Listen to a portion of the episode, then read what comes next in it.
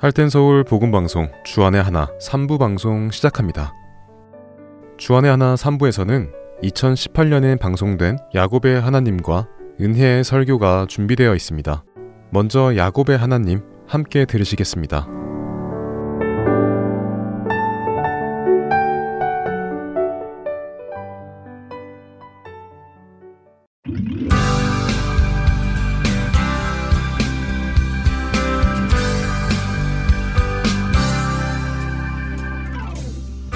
여러분 안녕하세요. 야곱의 하나님 진행의 민경은입니다. 네, 여러분 안녕하세요. 강승규입니다. 지난 시간 창세기 40장을 보았습니다. 보디발의 아내 유혹을 뿌리쳤지만 요셉은 오히려 누명을 쓰고 왕의 감옥에 갇히게 되었는데요.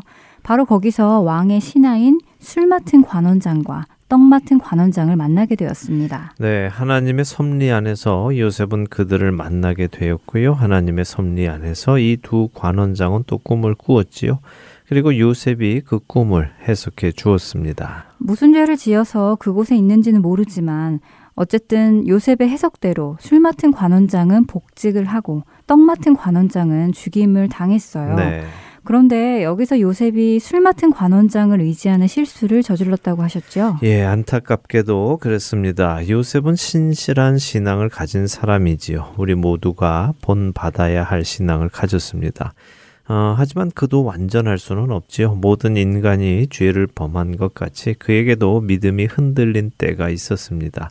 어, 이것은 요셉을 손가락질 할 일은 아닙니다. 우리 대부분은 그의 믿음의 근처에도 못 가니까요. 그런데요, 요셉이 흔들렸다는 것에 관심을 가지기보다요, 우리가 관심을 가져야 할 부분은 하나님께서는 한 인물을 훈련시키실 때 그가 하나님만을 의지하는 훈련을 반드시 시키신다는 것입니다.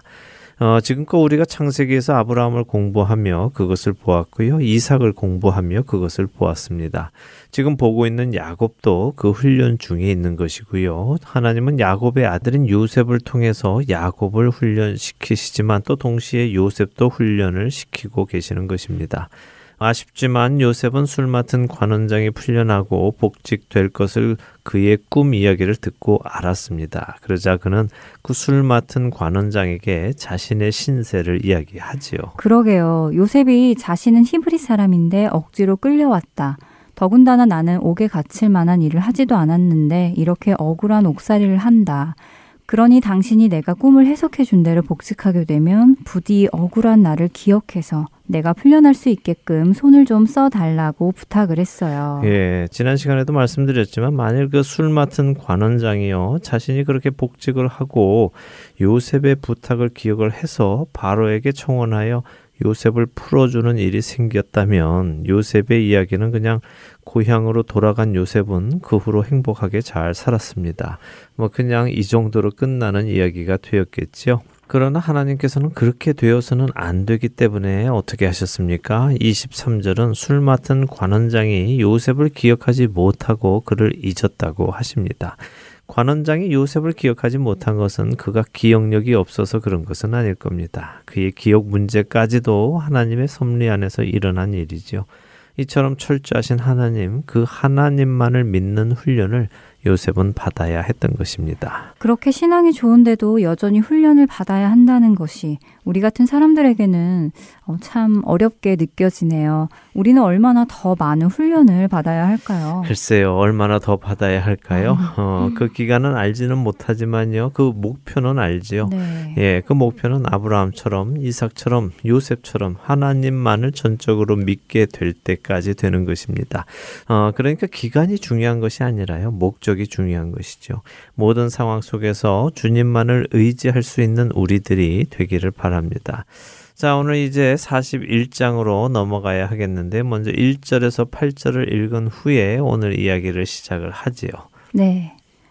만 2년 후에 바로가 꿈을 꾼즉 자기가 나일 강가에 서 있는데 보니 아름답고 살찐 일곱 암소가 강가에서 올라와 갈밭에서 뜯어먹고 그 뒤에 또 흉하고 파리한 다른 일곱 암소가 나일 강가에서 올라와 그 소와 함께 나일 강가에 서 있더니 그 흉하고 파리한 소가 그 아름답고 살찐 일곱 소를 먹은지라 바로가 곧 깨었다가 다시 잠이 들어 꿈을 꾸니 한 줄기에 무성하고 충실한 일곱 이삭이 나오고 그 후에 또 가늘고 동풍에 마른 일곱 이삭이 나오더니 그 가는 일곱 이삭이 무성하고 충실한 일곱 이삭을 삼킨지라 바로가 깬즉 꿈이라 아침에 그의 마음이 번민하여 사람을 보내어 애굽의 점술가와 현인들을 모두 불러 그들에게 그의 꿈을 말하였으나 그것을 바로에게 해석하는 자가 없었더라. 자, 지난 시간에도 말씀드렸지만요. 요셉은 관원장이 복직된 후에 2년이라는 시간을 기다려야 했습니다. 그 정도의 시간 속에서 그는 사람을 믿을 것이 아니라 하나님을 믿어야 함을 깊이 생각해 보게 되었겠지요. 그리고 요셉의 믿음이 그렇게 온전해졌을 때에 비로소 하나님께서는 바로에게 꿈을 꾸게 하십니다. 그 꿈이 어떤 꿈이었습니까? 첫 번째 꿈은 살찐 일곱 암소가 풀을 뜯어먹고 있는데 흉하고 말라빠진 일곱 암소가 나타나 살찐 일곱 소를 먹는 꿈이네요. 네.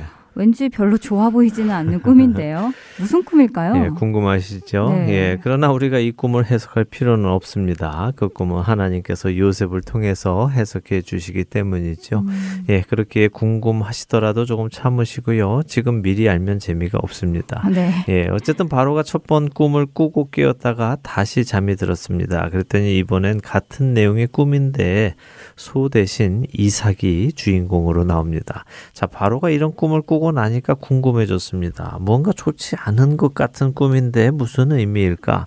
궁금해진 바로는 애굽의 점술가와 현인들을 불러 모아서 해몽을 요구했습니다. 그럼 이들은 모두 다른 신을 섬기는 사람들이군요. 그렇죠. 그럼 다른 신을 섬기는 자들이 하지 못하는 일을 하나님을 섬기는 요셉이 할 것을 암시하는 것이네요. 네, 그렇습니다. 하나님만이 참된 신이신 것을 설명하기 위해서 이렇게 설명이 되어져 있는 것이죠. 음. 자, 이번에는 9절에서 13절을 보겠습니다. 술 맡은 관원장이 바로에게 말하여 이르되 내가 오늘 내 죄를 기억하나이다. 바로께서 종들에게 노하사 나와 떡 굽는 관원장을 친위 대장의 집에 가두셨을 때에 나와 그가 하룻밤에 꿈을 꾼즉 각기 뜻이 있는 꿈이라. 그곳에 친위 대장의 종된 히브리 청년이 우리와 함께 있기로 우리가 그에게 말함에 그가 우리의 꿈을 풀되 그 꿈대로 각 사람에게 해석하더니 그 해석한 대로 되어 나는 복직되고 그는 매달렸나이다. 네.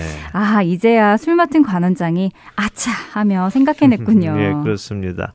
술 맡은 관원장이 바로의 꿈 이야기를 듣고요 점술가와 현인들이 해석을 못하고 있는 것을 알았을 때 바로 그때 그는 아차 하고 생각이 난 것이죠. 네. 술 맡은 관원장은 바로에게 2년 전에 있었던 일을 기억해내고 말을 합니다.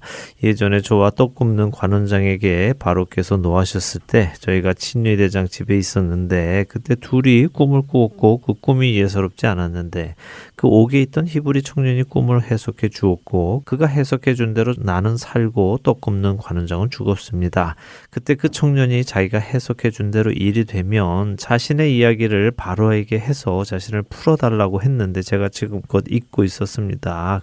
큰 죄를 지었습니다. 라고 하지요. 네, 점점 흥미진진해지네요. 예, 오랫동안 기다렸던 일이 이제 드디어 시작이 되는 것이죠. 네. 예, 자, 14절에서 16절을 읽어보죠.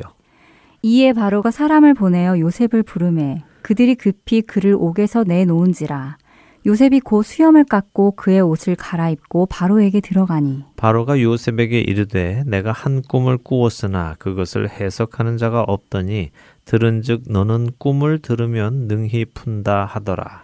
요셉이 바로에게 대답하여 이르되 내가 아니라 하나님께서 바로에게 편안한 대답을 하시리이다. 네, 자, 술 맡은 관원장의 이야기를 듣고요. 바로가 요셉을 불러드립니다. 그러자 사람들이 급히 요셉을 옥에서 빼내오는데요. 수염을 깎고 옷을 갈아입고 바로에게로 들어갔습니다. 왜 수염을 깎았을까요? 어, 뭐 아무래도 감옥에 오래 있었으니까요. 수염이 덥수룩해서 그랬겠지요. 예. 한국어로 된 성경을 그냥 읽으면 그렇게 느껴지지요. 네. 예, 덥수룩한 수염을 깎고 목욕하고 새 옷 입고 이렇게 들어간 느낌입니다. 어, 하지만 수염을 깎다라는 히브리 원어는요. 갈라크인데요. 이 단어는 수염을 깎는 것만을 의미하지는 않습니다. 털을 깎다 하는 의미죠. 영어로 보면 헤어를 깎는다 하는 것을 의미합니다. 합니다. 그래서 이 의미는 털을 깎아서 맨질맨질한 상태를 만드는 것을 의미합니다. 그러니까 지금 요셉이 수염만 깎은 것이 아니라요. 머리까지도 다 빡빡 밀어버린 것이죠. 빡빡 머리로요? 네. 오, 왜요? 어, 당시의 애굽의 문화 속에서는 머리카락은 물론 몸에 있는 털을 더러운 것으로 또 부끄러운 것으로 생각을 했다고 합니다. 음. 아마 사람이 동물하고 다른 점이 어, 털이 없어야 된다라고 생각을 했다고 하더라고요. 그래서 이들은 머리를 깎고 몸에 털을 깎았다고 합니다. 아마 영화 같은 데서 혹은 이집트 벽화 같은 데서 보셨을 것 같은데요.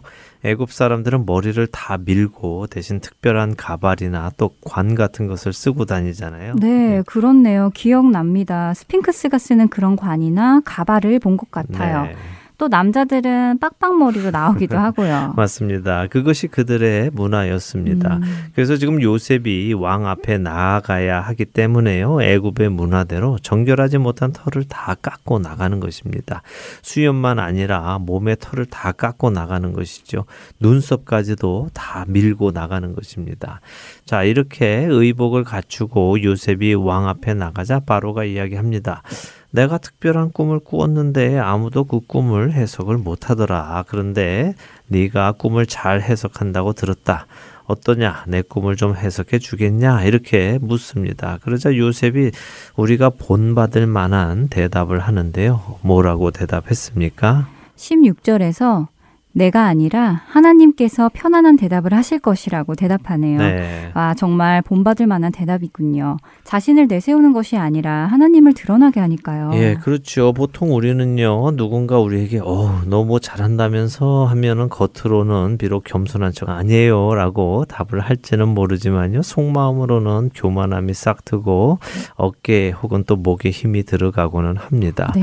저희도 이렇게 방송으로 복음을 전하다 보면 청취자분들로 로부터 그런 칭찬 자주 듣지요.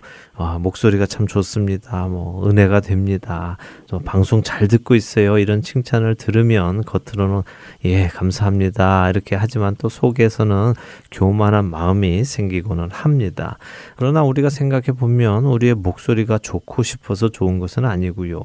내가 노력해서 은혜를 끼치는 것도 아니지요. 이 모든 것은 하나님께로부터 온 것입니다. 그런데도 우리는 이것이 마치 자신의 것인 것처럼 또 자신에게서 나온 것처럼 착각 을 하고 교만하게 되는 것이죠. 그러나 요셉은 그렇지 않았습니다. 바로가 자네가 꿈을 잘 해석한다며 라고 물었을 때, 아, 예, 제가 원래 꿈에는 일가견이 있습니다. 해석을 잘 하지요 라고 반응하지 않았죠.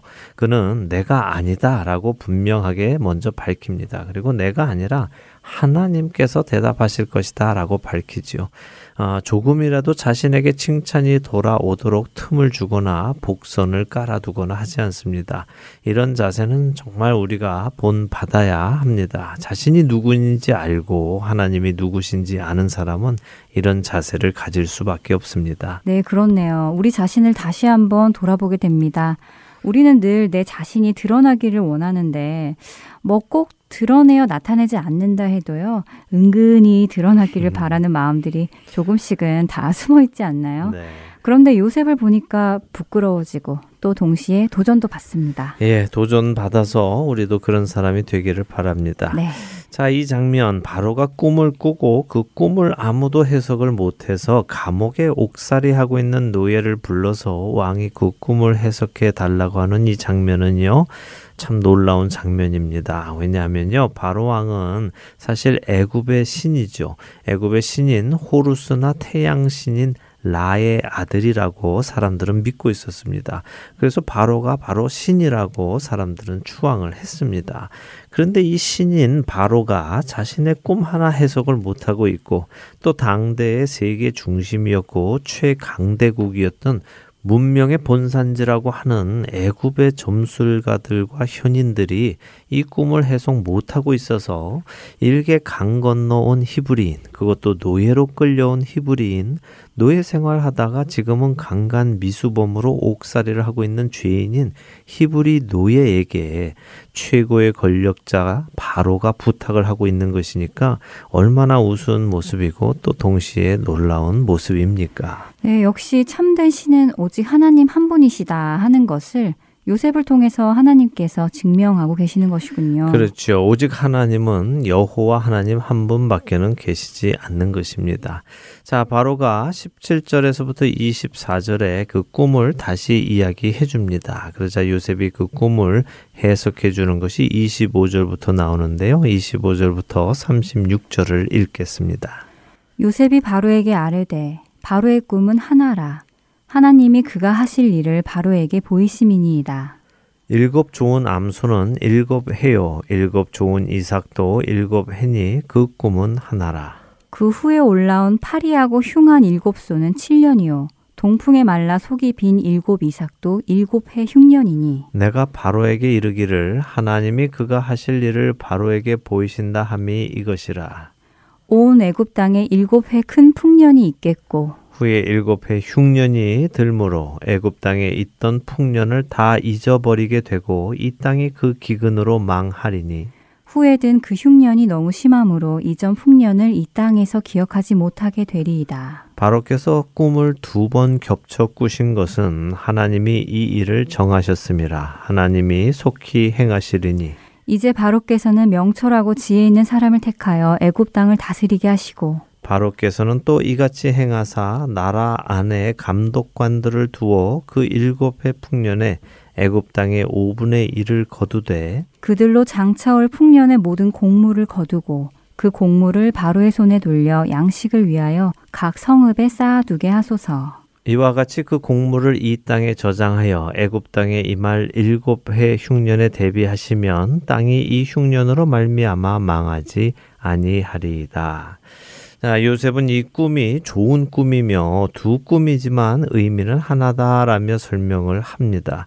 꿈의 목적이 무엇인지 설명을 하지요. 이 꿈의 목적은 하나님께서 하실 일을 바로에게 보여주시는 것이다라고 합니다. 왜 하나님께서는 하실 일을 보여주실까요? 글쎄요. 이런 일을 할 테니 준비해라. 라는 이런 의미일까요? 예, 맞습니다. 하나님께서 바로에게 행할 일을 보여주시는 이유는요. 내가 이런 일을 행할 테니 너는 준비하라 하시는 것이죠. 대비하라는 것입니다. 음. 우리도 마찬가지입니다. 하나님께서 성경을 통해 우리에게 여러 가지를 보여주시는 것은요, 궁금증을 풀어주시는 것이 목적이 아니라요, 우리로 알게 하시고 준비하게 하시려는 것입니다. 그래서 우리가 목적을 잘 알아야 합니다. 우리가 목적을 잘 모르면요, 그 일이 왜 일어나는지 모르기 때문에요, 다른 방향으로 그 일을 해석해 나가는 우를 범하게 됩니다. 자, 지금 바로가 꾼 이 꿈은요, 사실 공부를 해보면 아주 종교적인 꿈입니다. 무슨 말씀인가 하면 이 꿈이 애굽의 신들과 관련이 있는 꿈이라는 말씀입니다. 조금 전에 민경은 아나운서가 참되신 신은 하나님 한 분이시다 하는 것을 하나님께서 증명하셨다고 하셨죠. 네. 예, 바로 그 말씀인데요. 애굽에는 나일강이 있었죠. 네. 예, 나일강의 신은 오시리스라는 신인데요. 풍요를 나타내는 신입니다. 그리고 이 오시리스의 여동생이며 또 동시에 아내인 신이 이시스라는 신인데요. 역시 풍요의 신입니다. 오시리스는 곡식을 상징하고요. 이시스는 소를 상징합니다. 그러니 지금 바로 왕의 꿈에 나타난 소와 곡식의 이야기는 사실 자신들이 섬기는 신의 이야기인 것이죠. 그렇다면 애굽의 점술가들은 자신들이 섬기고 있는 신에 관한 꿈이기 때문에 충분히 해석을 했어야 합니다. 음. 아, 그런데도 이 꿈을 해석하지 못하고 하나님을 섬기는 히브리인 종 요셉이 했다는 것은 오시리스와 이시스가 참신이 아니라 하나님께서 참신이시라는 것을 말씀하시는 것이죠.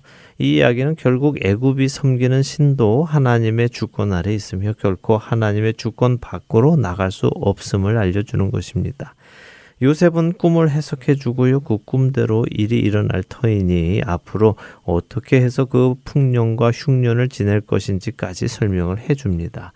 명철하고 지혜 있는 사람을 택해서 애굽 땅을 다스리게 하고 감독관들을 두어서 7년 풍년 동안 수확의 5분의 1을 거두어서 각 성읍에 쌓아놓고 저장해서 훗날에 올 7년의 흉년에 대비하라고 말해줍니다. 음, 단순히 꿈 해몽만 해주는 것이 아니라 해결책까지 다 준비해 주시네요. 예, 자 오늘 이야기를 마무리하면서요 한 가지 생각해 보고 싶습니다. 어, 세상은요 우리에게 높이 올라가라고 합니다.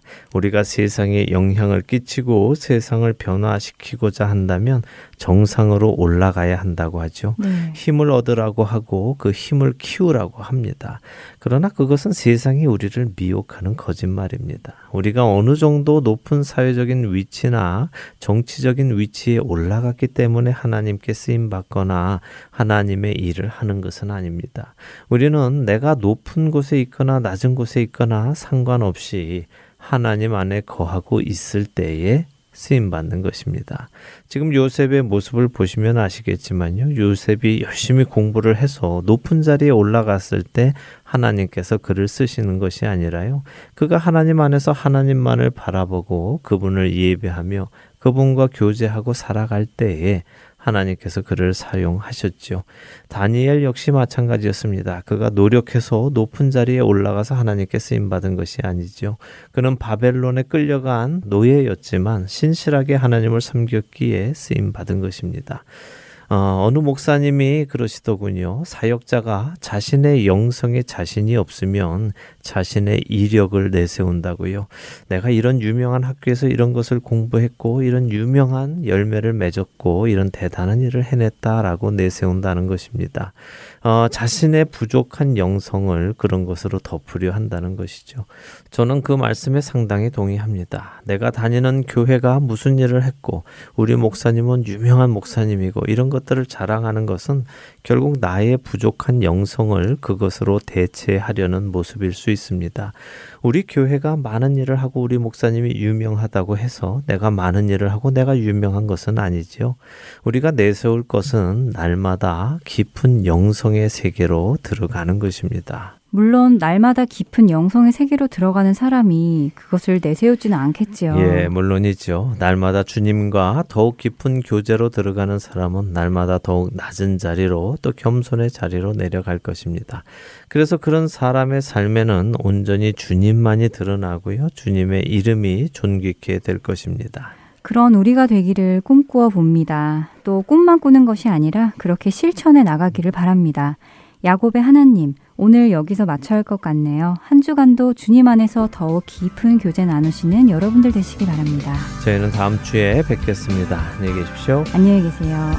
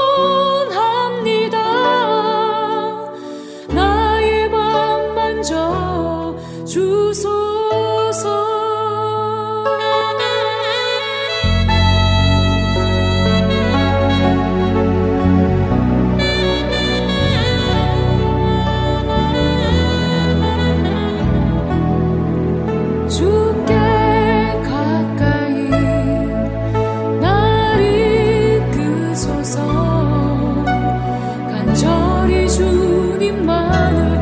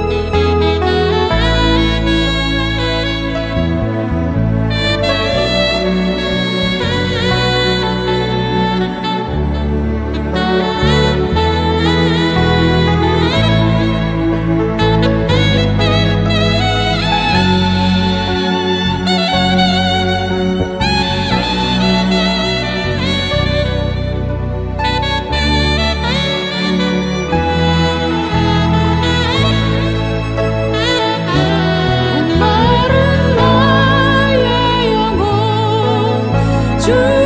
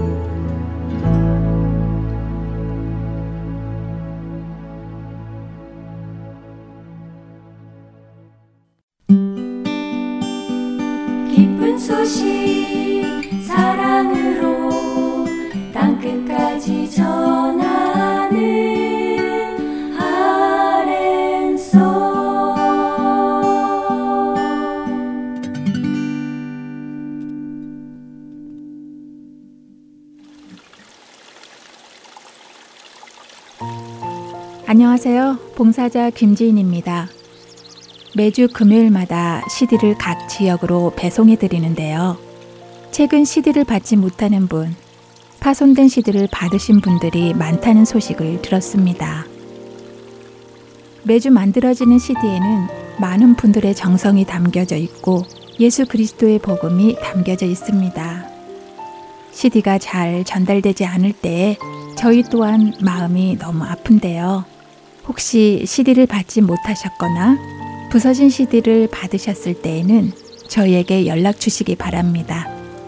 사무실 전화번호 602-866-8999입니다.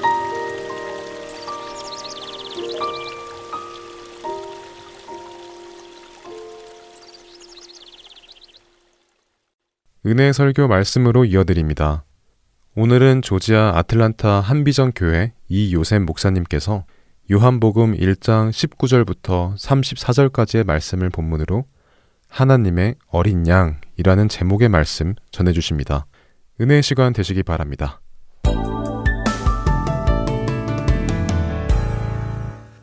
오늘도 여러분과 제가 요한복음을 열었을 때 요한이 증언하고 있는 하나님, 요한이 증언하는 예수 그리스도를 우리가 만날 수 있습니다. 우리가 2000년 전에 만났던 예수님을 2000년 전에 예수님을 만나는 것이 아니라 하나님은 하나님이시기 때문에 성경 말씀에요. 하나님은 오늘의 하나님이라고 그러십니다. 왜냐하면 하나님은 어제도 계시고 오늘도 계시고 미래도 계신 하나님, 영존하신 하나님이 영원한 하나님이십니다. 인간이 존재하는 것은 시간을 가지고 존재합니다. 오늘 그 기대를 가지고 우리 요한복음 앞에 나갔으면 좋겠습니다. 오늘 그 하나님을 만나시기 바랍니다. 오늘 말씀은 요한복음 1장 19절에서 시작하는데요. 그러면서 19절에 유대인들이 예루살렘에서 제사장들과 레인들을 요한에게 보내어 내가 누구냐 물을 때 요한이 증언이 이러하니라. 20절에요. 요한이 드러내어 말하고 숨기지 아니하니 드러내어 하는 말이 나는 그리스도가 아니라 한데 이렇게 합니다. 오늘 침례 요한이라는 사람이 등장을 하는데요. 우리 지난주에 같이 말씀 읽으면서 요한복음 시작하자마자 예수님의 이 땅에 오신 참 빛이라 하는 말씀 같이 나눴습니다. 그 다음에 세상은 어둠이라. 그 세상 중에서 가장 중요한 건 사람이죠. 세상을 살고 있는 사람들이 어둠이라. 그래서 참 빛이 사람들에게 비쳤으나 어둠에 비쳤으나 사람들이 깨닫지 못하더라. 그 얘기는 뭐냐면 하나님의 아들 예수 그리스도께서 사람들을 구원하기 위해서 이 땅에 오셔서 진리와 참 빛으로 비춰 주셨는데 사람들이 그가 누군지 알아보지 못하더라 이런 뜻입니다.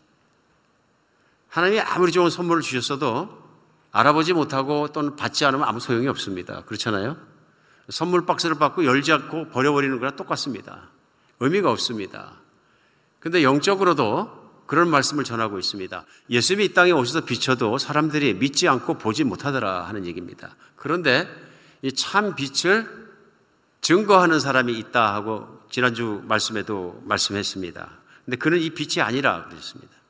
하나님이 이 빛에 대해서 증거하기 위해서 부르신 사람이다. 그 사람이 누구냐면 침례 요한이라고 소개를 했습니다. 지난주 말씀에서는 침례 요한 된 말씀을 어, 다 생략했습니다. 왜냐하면 이번 주 19절부터 말씀이 침례 요한에 대한 말씀이 계속되어 있기 때문에 그렇습니다. 오늘 19절에 그래서 침례 요한에게 유대인들이 와서 묻습니다. 근데 유대인들이 그냥 온 것이 아니라 그때 당시에 영적으로 가장 높은 지도자들이 보낸 거죠. 대제사장, 제사장, 서기관, 바리새인, 소위 이스라엘의 영적으로 가르치고 지도하고 제사를 집행했던 사람들입니다. 그때 당시에 영적인 권세자들인 거죠. 어, 이 사람들이 사람을 보내서 침례 요한에게 묻도록 했습니다. 내가 그리스도냐? 첫 번째 질문을 물어봅니다. 그 얘기 뭐냐면 그리스도는 기름 부으신 자라는 뜻인데요. 그 유대인들의 표현법대로는 메시아입니다. 똑같이 기름 부은 자 하는 뜻인데요. 하나님이 기름 부으셔서 이 땅에 오시어서 사람들을 어둠으로부터 구해주시고 죽을 수밖에 없는 운명으로부터 구해주시고 정말로 사람들을 온전한 구원 가운데 하나님 나라에 살게 하실 인도자 구원자를 메시아라고 구약 성경에 말씀하시고 또 많은 말씀 가운데 증거하셔서 유대인들이 기다리고 기다리던 구원자입니다. 오늘 그러니까 침대 요한이라는 사람이 광야에서 약대 그러니까 낙타 털로 만든 옷을 입고 석청을 먹어가면서 사람들에게 외칩니다.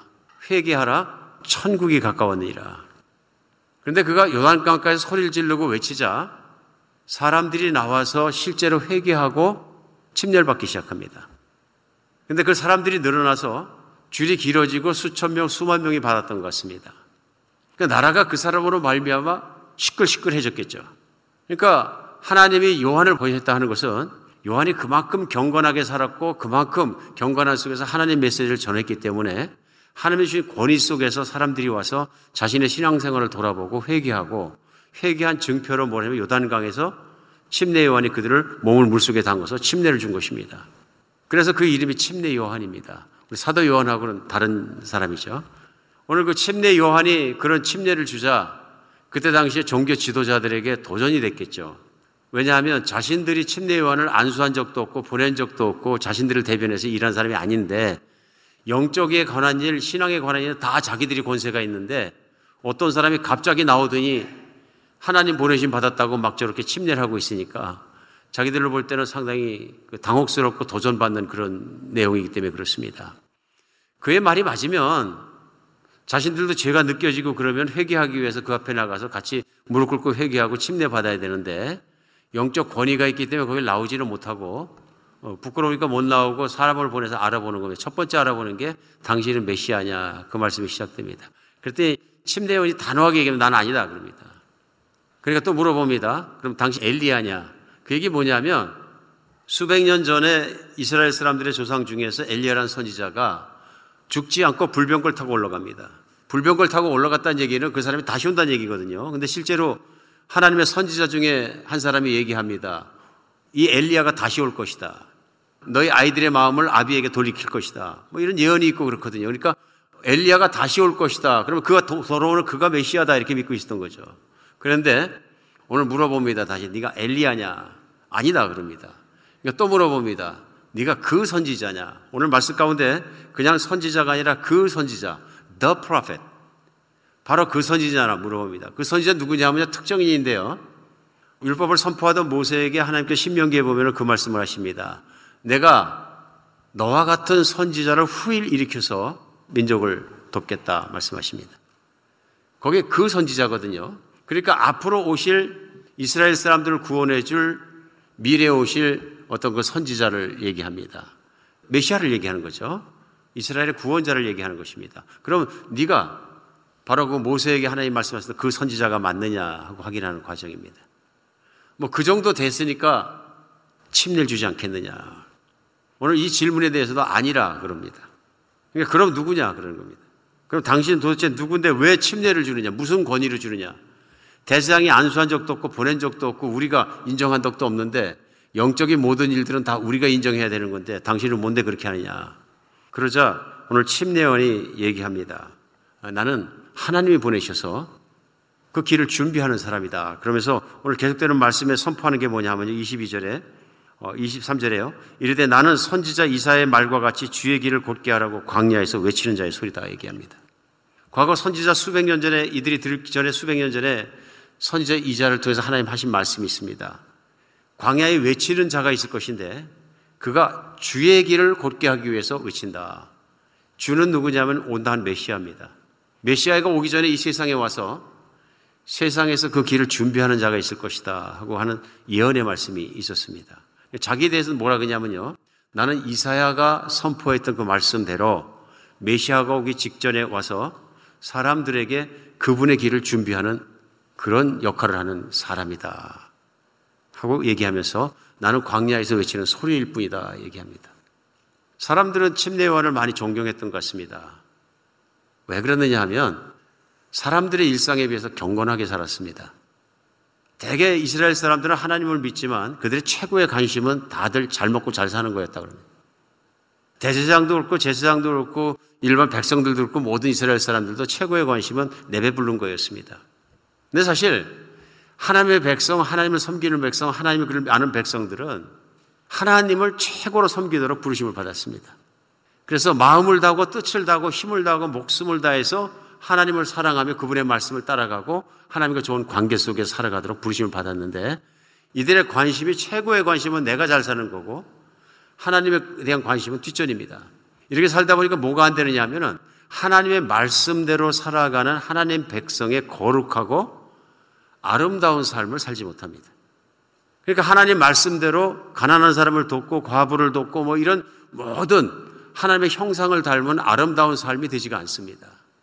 그러자 하나님께서 오늘 침례 요한을 보내셔서 선포하신 것이 회개하라입니다. 그 메시지가 뭐냐면요. 회개하라 천국이 가까웠느니라. 유일한 메시지가 그거였던 것 같아요. 회개하라. 하나님을 바라보고 삶이 잘못된 것을 느끼고 하나님께 돌아오라는 소리입니다. 근데 침례 요한을 시켰기 때문에 사람들이 침례 요한을 존경한 이유 중에 하나는 그 경건한 사람이기 때문에 그렇습니다. 하나님 뜻만을 섬기기 때문에. 그래서 동행구절인 다른 복음서에 의하면 그가 삶을 디나이, 자기 부인을 하고 살아갈 때 어떻게 살았냐면 약대 옷을 입고 석청을 먹고 살았더라. 이게 뭐 논밭이 우거져야 먹을 것도 나오고 그러는데 광야는 풀도 없고 아무것도 없는 것이죠. 바위산만 있고 그런 것인데 특별히 중동 지역 바위산에 그런 곳에 가서 하나님을 바라보고 예배드리고 사역하고 했던 사람인 게 분명해. 자기 부인을 한 사람인 거죠. 하나님의 뜻만을 헌신하기 위해서. 그러다 보니까 찾으면 먹을 게 돌에 붙어 있는 벌집이나 여기서 꿀을 찍어 먹는 거 같은 길이 없으니까 얼마나 배고픈 삶을 살았겠느냐 생각할 수 있습니다. 사람들이 볼 때 하나님을 따르고 사랑하고 그분의 사명자로 살아가는 것만큼은 존경하지 않을 수 없다. 그런 분위기였던 것 같습니다. 그러자 돈 많이 벌었던 대제사장이나 이런 사람들하고는 비교가 되죠. 비교가 되고 여러 가지 그런 가운데서 또 바른 메시지를 선포하니까 광야에 나와서 침례를 받았던 겁니다. 그들이 그 말대로 와서 회개하기도 하고요. 오늘 말씀 중에 우리 침례 요한이라는 사람이 얼마나 크게 보였을까 하는 걸 생각할 수 있습니다. 그런데 진짜 큰 거는 뭐냐면요. 예수님께서 침례 요한을 이야기하면서 마지막에 극찬해 주시는데 뭐라 그러냐면 여자가 난 중에서 제일 큰 자라 얘기입니다. 하나님이 이 땅에 오신 하나님 예수 그리스도께서 칭찬만 해주셔도 얼마나 종이니까. 그런데 그냥 칭찬하시는 게 아니라 사람 중에 제일 크다 얘기하시는 거죠. 여자가 난 중에서는 제일 큰 자다. 믿음으로 얘기하신 거죠. 그 위대한 믿음을 보고 그 위대한 믿음의 위대한 자다 하고서는 칭찬해 주신 내용이 나옵니다. 대단한 거죠. 굉장한 칭찬입니다. 오늘 이 침례 요한이 예수님의 이런 극찬까지 받게 되는 중요한 이유들이 있습니다. 오늘 본문 가운데 나오는 게 뭐냐면요. 그런 겸손한 사람이었습니다. 굉장히 겸손한 사람이었습니다. 하나님 앞에 자신이 누군지를 바로 아는 사람이 겸손한 사람이다. 어, 사람이 교만해지면 자기보다 높은 사람 앞에 무릎 꿇는 일을 못 합니다. 그렇죠? 물론 이기적이기 때문에 사람이 자기 걸 갖기 위해서는 무릎 꿇는 척도 하고 무릎 꿇을 수 있겠죠. 그러나 사람이 참으로 교만하지 못하는 게 뭐냐면 무릎 꿇는 일을 잘 못하는 것 같습니다. 인정하는 일도 잘 못하고. 그리고 어떤 사람이 교만하면 제일 먼저 나타나는 현상이 뭐냐면요. 교만한 사람은 교만한 사람을 기가 막히게 빨리 알아봅니다. 그렇죠? 자기가 고개 숙이기 싫은 것처럼 또 그런 사람을 빨리 알아보는 거죠. 근데 사람이 자신도 모르는 사이에 그렇게 교만한 삶을 살아가게 되는 게 뭐냐면 사람은 다 자기 중심으로 사는 것 같습니다. 근데 하나님을 믿는 문제를 우리가 생각해 봤을 때도 하나님을 믿는 사람 중에서 교만한 사람은 없습니다. 교만하면 못 믿습니다. 교만하다는 건 하나님보다 나 자신을 훨씬 더 믿기 때문에 그걸 내려놓으려고 하지 않습니다. 사람의 마음속 깊은 곳에 그런 것이 다 있는 거죠. 거부하고 있는 거죠. 신이라든가 뭐 하나님 이런 이런 존재 자체를 거부하고 있는 그런 모습이 인간 안에 있는 걸 우리는 발견하게 됩니다. 철저하게 자기 중심인 거죠. 근데 침례왕 같은 사람들은 자기 중심이 아닙니다. 겸손한 사람입니다. 자기 자신의 편하게 살고 싶은 것, 자기를 높이고 싶은 것, 모든 것 다 내려놓고 그가 한 일은 뭐냐면 광야에 나가서 하나님의 하시란 일만 쳐다보면서 그 일을 수행하면서 하나님만 바라보고 하나님을 기뻐하고 철저하게 하나님의 뜻 가운데 무릎 꿇은 것입니다. 나는 작고 하나님은 크십니다. 이게 경외하는 거죠. 늘 두렵고 떨리고 사랑하는 마음으로 하나님을 바라보고 하나님만 따라가는 사람. 자기 자신을 하나님 앞에서 정확하게 보고 하나님을 섬기는 사람이라 경외하는 사람인 거죠. 오늘 침례원이 그렇기 때문에 또 드러나는 게 뭐냐 하면은 사람들이 내가 누구냐 물어봤을 때 자기를 좀 거창하게 얘기할 수도 있습니다. 나는 하나님의 부르심 받은 자로서 난 직접 부르심을 받았고 뭐 여러 가지 복잡한 얘기하면서 그렇게 설득할 수도 있습니다. 하지 않습니다. 단호합니다. 그냥 그들 물으면 난 아니다입니다. 내가 그리스도이냐? 아니다. 자기는 비슷한 거다도 말을 안 합니다. 아니다. 선지자냐? 아니다. 네가 부활한 선지자냐? 아니다. 정확하게 얘기합니다. 그리고 더 정확하게 얘기하는 건 그러나 내가 광야에서 외치는 소리로서 부르심을 받았다. 그것뿐이다. 그것은 내 뒤에 오시는 분을 준비하기 위한 것이다. 오늘 확고히 얘기합니다. 나를 위한 것이 아니라 내 뒤에 오신 참 메시아를 내가 준비하는, 내 주님을 준비하는 것이다.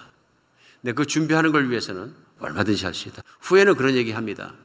나는 물로 침례를 주는데 회개한 사람마다 내 뒤에 오시는 분은 성령으로 침례를 주실 텐데 나는 그분의 신들매 들기에도 감당하지 못해. 오늘 본목 가운데 나오는 거죠. 신발끈이죠. 나는 그분의 신발끈도 묶어드리지 못한다. 무슨 뜻이냐면요. 예전에 노예들이 집에 가면 하인들이 주인이 어디 나가려고 나오면 발에다 신발을 신겨주고 무릎 꿇고 앉아갖고 신발 끈을 묶어줬다 그럽니다. 밖에 나갔다 들어오면 물통 갖다 놓고 손 씻기고 발 신발 벗겨갖고 발 닦아서 들어가게 하고요. 그러니까 나는 그분의 발을 씻기고 신발을 씻기는 하인의 위치조차도 감당할 수 없는 사람이다. 굉장히 겸손한 거죠. 이게 자기를 겸손한 척 하려고 이렇게 했을까요? 아니, 아닌 겁니다. 뒤에 오시는 하나님의 메시아, 곧 하나님과 내 자신을 비교해 볼 때는 나는 그분의 신발조차 들을 수 없는 존재다. 그런 얘기입니다. 하나님과 자기를 본 거죠. 엄청 겸손한 사람입니다. 성경을 통해서 하나님을 알면 알수록 믿으면 믿을수록 사람은 겸손해질 수밖에 없습니다. 사람의 능력이 얼마나 유한합니까? 얼마나 제한적입니까? 하나님의 능력은 얼마나 무한됩니까? 사람의 거룩하고 착하다는 것이 얼마나 제한적입니까? 뭐 착하면 얼마나 착합니까? 하나님의 착하심이 거룩하심이 인자하심이 자비로우심이 놀랍다는 것이 성경에 가득히 나오거든요. 침례 요한이 이 하나님을 믿은 거죠. 하나님을 믿기 때문에 하나님이 보내실 분 메시아가 오는 길을 준비하는 것이 영광인데 자기는 단지 광야에서 외치는 소리 정도다. 그러니 그분에 비하면 나는 아무것도 아니라. 그러면서 심지어는 나중에 얘기합니다. 나는 사라지는 빛이고 이제 태양같이 떠오르는 그분의 빛이 비칠 것이다. 내가 그 빛에 대해서 내가 증거하는 사람이다. 나는 빛이 아니다. 얘기합니다. 자기가 누군지 알았던 사람입니다. 오늘 이 말씀이 왜 그렇게 중요하냐면요. 우리 신앙을 갖는 사람마다 또 예수님을 믿고 하나님을 믿고 신앙을 가질 때 제일 중요한 일이 있습니다. 겸손해지지 않으면 하나님을 못 만납니다. 사람이 교만하면 하나님을 못 만납니다. 겸손해지지 않으면 충만한 은혜를 경험하지 못합니다. 사람이 교만하기 때문에 그렇습니다. 예수님이 이 땅에 오셔서 첫 번째 말씀을 전하시면서 천국을 전하시면서 입을 열어 가라사대 하면서 첫 번째 시작하신 말씀 마태복음 5장에는 팔복입니다. 특히 5장 3절 마태복음에서는 유명한 그 말씀을 하십니다. 심령이 가난한 자는 복이 있나니 천국이 저희 것이며 첫 번째 말씀이에요. 마음이 가난한 자는 복이 있나니 천국이 저들의 것이더라. 반대로 얘기하면 마음이 교만한 자는 복이 없나니 천국에 들어갈 수 없다. 그러시죠. 교만과 겸손 사이에 획을 확 꺼버리셨어요. 천국은 겸손한 자들의 것이다. 겸손의 대상은 누구냐면 하나님입니다. 교만한 자들은 하나님을 알아볼 수 없다. 빛이 세상에 왔으나 어둠의 빛을 깨닫지 못하더라. 사람의 심령 안에 있는 교만함이 사람의 심령 안에 있는 타락이 예수 그리스도를 바라보지 못하게 한 거죠. 오늘 메시아를 메시아로 믿지 못하고 예수님을 믿지 못하고 그렇게 만든 것은 사람의 교만입니다. 특별히 오늘 침례 요한에게 대제사장과 제사장들과 서기관과 관리자들이 사람들을 보내서 물어보고 있습니다. 근데 끝까지 예수님을 빛으로 알아보지 못한 사람들이 누구냐면 바로 영적인 지도자라고 얘기하는 지도층이었습니다. 이들은 예수님이 이런 말씀들을 선포할 때마다 침례와 같은 자가 나올 때마다 어떻게 보느냐 하면요. 자기 권위에 대한 도전이라고 본 거예요. 오늘 이 말씀을 선포하고 있던 침례 요한도 요절합니다. 젊은 나이에 죽습니다. 어떻게 죽느냐면 왕이 자기 형제의 철을 빼앗아 가지고 그가 살았던 거예요. 그걸 보고 침례 요한이 왕을 지적합니다. 나쁘다. 두려움이 없는 사람이죠. 왕을 지적했다 죽을 수 있는 거 뻔히 합니다. 그러나 하나님을 경외하기 때문에 왕이 자기를 죽이는 것조차도 두려워하지 않고 말씀을 선포합니다. 사실을 사실대로 선포한 것이죠. 그러니까 마음속으로 원한을 가지고 있다 이 왕이 잡아들여 가지고 목을 잘라서 이 젊은 나이에 죽게 됩니다. 하나님의 뜻을 따라 살다가 젊은 나이에 죽게 되는 거죠. 두려워하지 않습니다. 그런데 이 왕만 그런 것이 아니라 종교 지도자들도 후일 예수 그리스도를 믿지 않을 뿐더러 예수님을 자기들의 권위에 도전한 도전자로 받아들입니다. 그래서 결국은 대제사장의 중심이 돼서 예수 그리스도를 십자가에 못 박혀 죽이는 일에 앞장서게 됩니다. 예수님을 못 알아본 것이죠. 교만입니다. 내가 누군데 대제사장인데 내 허락도 없이 누굴 가르치느냐? 내 허락도 없이 무슨 침례를 하느냐? 내 허락도 없이 무슨 말을 하느냐? 자기 권위에 대한 도전으로 본 것입니다. 그는 메시아를 기다린다. 나는 구원자를 기다린다고 말하는 것과 그의 생각과 삶은 완전히 다른 데로 가고 있습니다. 교만입니다. 교만하니까 예수님을 알아보지 못하는 것입니다. 예수님이 후에 수많은 기적을 일으키시고 수많은 걸 보여주시고 수많은 걸 일으켰음에도 불구하고 그 얘기를 매일 들음에도 불구하고 그들은 거기에 대한 관심보다 자기들의 이익과 잘 사는 것에 대한 관심이 훨씬 컸던 거죠. 교만입니다. 내가 세상에 가장 중요한 존재이기 때문에 그런 것이죠. 침대와는 반대의 삶을 살았습니다. 하나님 앞에 내가 누군가를 알았던 사람입니다. 오늘 살아가는 우리들에게도 하나님 앞에 진짜 큰 은혜의 시간이 뭐냐면요. 하나님은 누구신 걸 아는 순간입니다. 그 순간에 우리가 발견하는 건 뭐냐면 내가 누군가를 보게 됩니다. 제가 그 목회하면서 교회를 섬기면서 말씀을 전하면서 참 큰 은혜를 받을 때가 언제냐면요. 예수님을 믿지 못하고 정말로 거부하던 분들이 예수님 앞에 무릎 꿇을 때, 그때 정말 하나님께 감사하고 은혜스럽습니다. 저 자신도 물론 제 인생의 반을 예수님을 못 믿고 우리 어머니 눈에서 매일 눈물이 나게 만들고 정말 눈물로 기도하게 만들고 그런 존재 중에 하나이기 때문에 그걸 느낄 수 있어요. 왜 남자가 칠칠 맞게 교회 가서 울고 무릎 꿇고 이게 세상에서 제일 못난 인간이다. 늘 그렇게 생각을 하고 말을 하고 살았던 기억이 납니다. 세상에서 제일 못난 인간은 자기 슬픈 척 하면서 자기 불쌍한 척 하면서 사람들에게 하소연하고 이게 제일 못난 인간이다. 늘 그렇게 배웠고 아버님에게 그렇게 배웠고 그렇게 살아왔기 때문에 남자답지 못한 것, 뭐 사람답지 못한 것만큼 찔찔맞게 사는 것만큼 그 수치스러운 건 없다 늘 생각을 했던 거죠. 근데 예수님을 만나고 나서 보니까 무릎 꿇지 않을 수 없다. 하나님의 아들이 이 땅에 오셔서 사람들의 죄 때문에 십자가에 못 박혀 죽으시고 피 흘려 죽으시기까지 겸손하시고 거룩하시고 모든 파워를 가지고 다른 사람들 죽음에서도 일으키고 고쳐주시고 다 했음에도 불구하고 자신은 하나님 아버지의 뜻을 따라 그렇게 헌신하고 죄값을 예수님 앞에서 제가 자신을 생각해 보니까 기가 막히게 추하고 못난 교만한 저 자신의 모습을 보게 되는 거죠. 그런데 그날 이후로 시작해서는 말씀을 전했을 때 그 말씀에 따라서 복음을 듣고 또 예수님을 받아들이고 예수님 앞에 무릎 꿇는 분들이 계실 때 보는 것만큼 더 하나님이 영광스럽게 보이는 날은 없습니다. 놀라운 날인 거죠. 반대가 심하면 심할수록 그렇습니다. 사람이 겸손해지면 하나님의 위대함이 보입니다. 사람이 겸손해지면 하나님을 붙잡게 됩니다. 사람이 교만해지면 하나님이 아무리 보여주셔도 안 보입니다. 왜 그렇습니까? 내 마음에 어둠이 있어서 그렇습니다. 심령이 가난한 자는 복이 있나니 천국이 저희 것이요. 오늘 여러분과 저에게도 늘 하나님이 주시는 하나님을 알아보는 눈이 열리고 겸손한 심령이 되어서 하나님을 기쁘시게 하고 우리가 바로 만날 수 있는 여러분과 제가 되었으면 좋겠습니다. 오늘 침례 요한을 통해서 제가 또한 느낄 수 있는 건 뭐냐면 그가 성령에 감동된 사람이라는 것입니다. 29절에 보면요.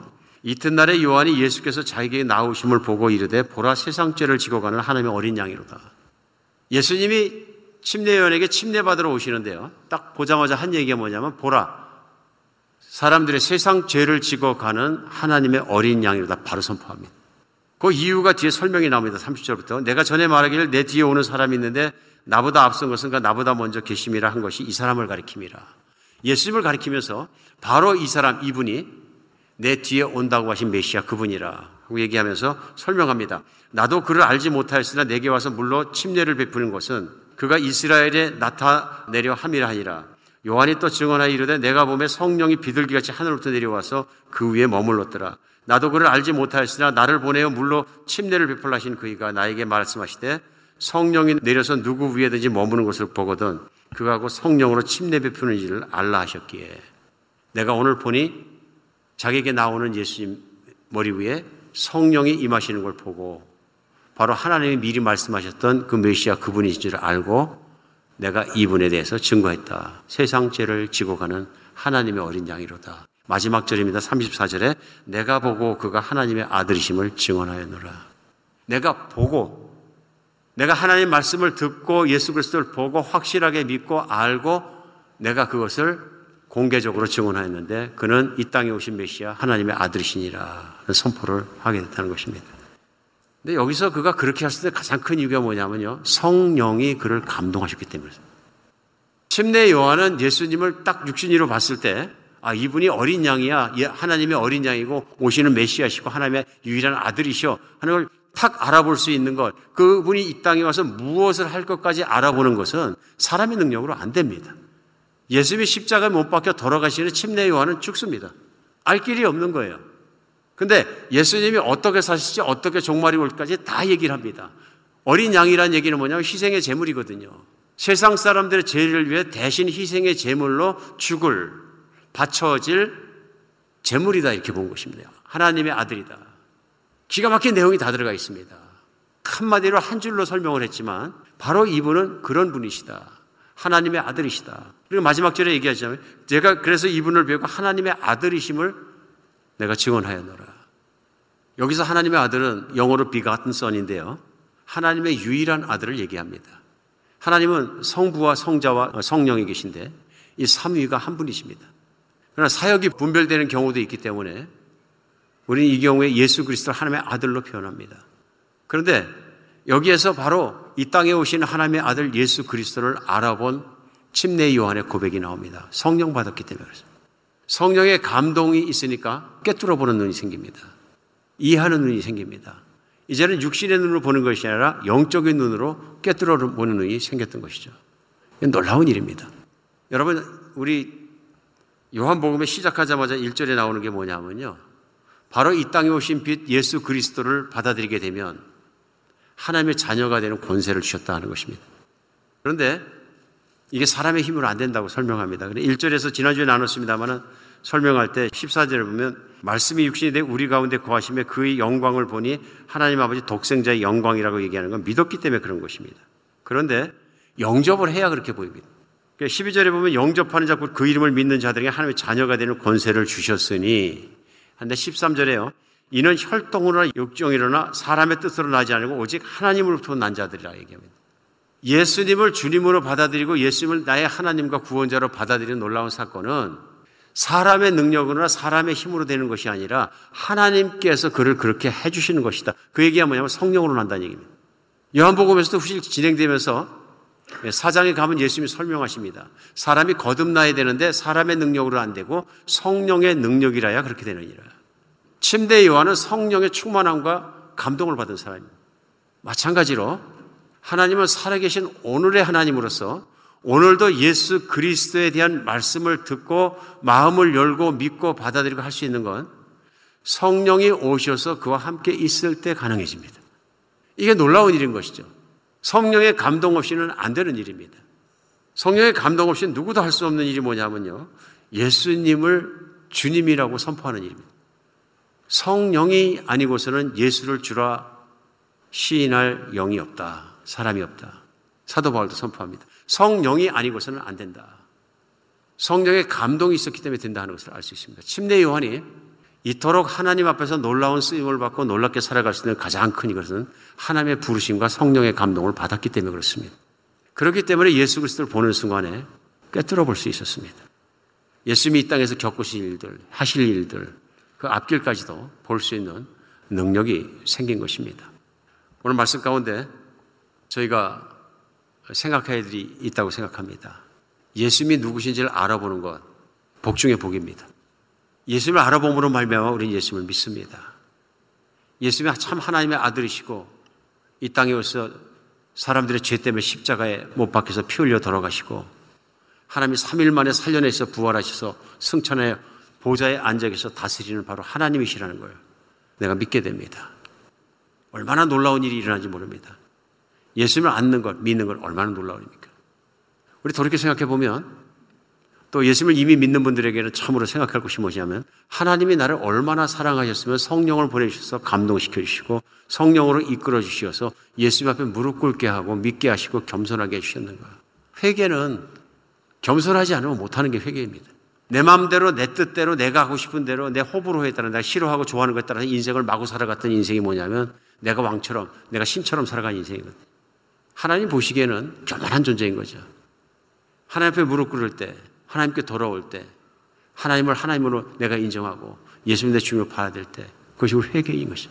돌아서는 것이죠. 오늘 침례요한은 선포합니다. 회개하라. 천국이 가까웠느니라. 천국이 어디 있습니까? 바로 예수님 앞에 무릎 꿇을 때. 바로 천국의 소유주인 예수님 앞에 무릎 꿇을 때. 영원한 세계의 소유자인 예수님 앞에 무릎 꿇을 때. 영원한 생명의 소유자인 예수님 앞에 무릎 꿇을 때.